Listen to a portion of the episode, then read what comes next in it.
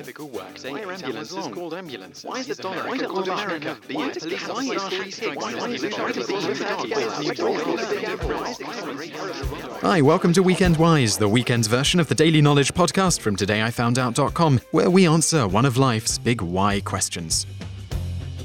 Why a typical workday is 8 hours long.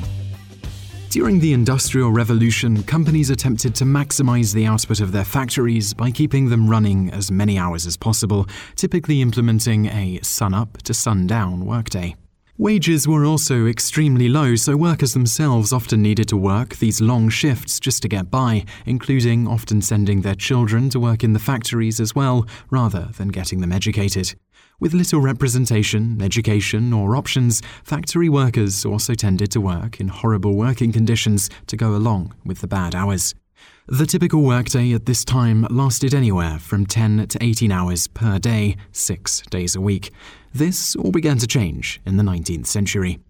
The first to suggest an eight hour workday for everyone was a British man by the name of Robert Owen, who was also one of the founders of socialism.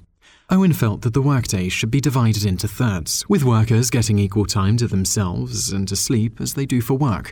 Thus, in 1817, he began campaigning for an eight hour workday for all workers, coming to the phrase eight hours labour, eight hours recreation, eight hours rest. Unfortunately, this did not catch on for some time, though throughout the 19th century, a series of Factories Acts were passed that steadily improved working conditions and reduced work hours for factory workers. For instance, the Factories Act of 1847 stipulated that women and children were to be granted a 10 hour workday, thus only having to work 60 hours per week. The eight hour workday cause was taken up once again in Britain in 1884 by Tom Mann, who was part of the Social Democratic Federation.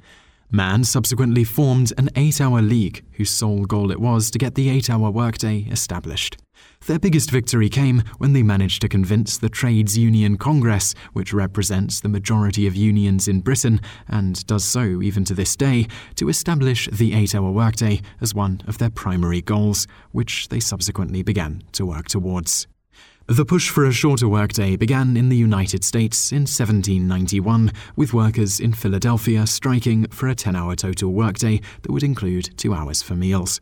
By the 1830s, support for eight hour workdays was shared among the majority of the working class people in the United States, but still failed to find support among business owners. Over the next few decades, workers continued to hold strikes demanding shorter working hours, and generally, things began improving.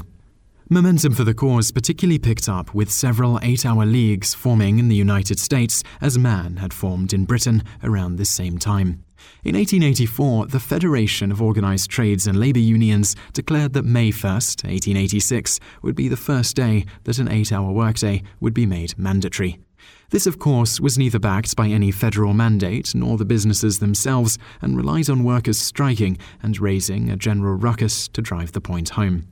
When the 1st of May 1886 arrived, the first ever May Day parade was held with 350,000 workers walking off their jobs, protesting for the eight hour workday. Progress was still slow, though, and it wasn't until 1905 that industries began implementing the eight hour workday on their own accord. One of the first businesses to implement this was the Ford Motor Company in 1914, which not only cut the standard workday to eight hours, but also doubled their workers' pay in the process. To the shock of many industries, this resulted in Ford's productivity off of those same workers, but with fewer hours, actually increasing significantly, and Ford's profit margins doubled within two years after implementing this change. This encouraged other companies to adopt the shorter eight hour workday as a standard for their employees. Finally, in 1937, the eight hour workday was standardized in the United States and regulated by the federal government according to the Fair Labor Standards Act. It stipulated that workers were not to work more than 44 hours per week, and any hours over 40 required of the worker were to be paid with overtime bonuses added to their normal pay rate. Bonus fact Despite some groups in the United States, such as the Boston Ship Carpenters, managing to achieve an eight hour workday as early as 1842, the average workweek in the United States in 1890 was around 90 to 100 hours per week for most building tradesmen, according to a survey done by the federal government at that time.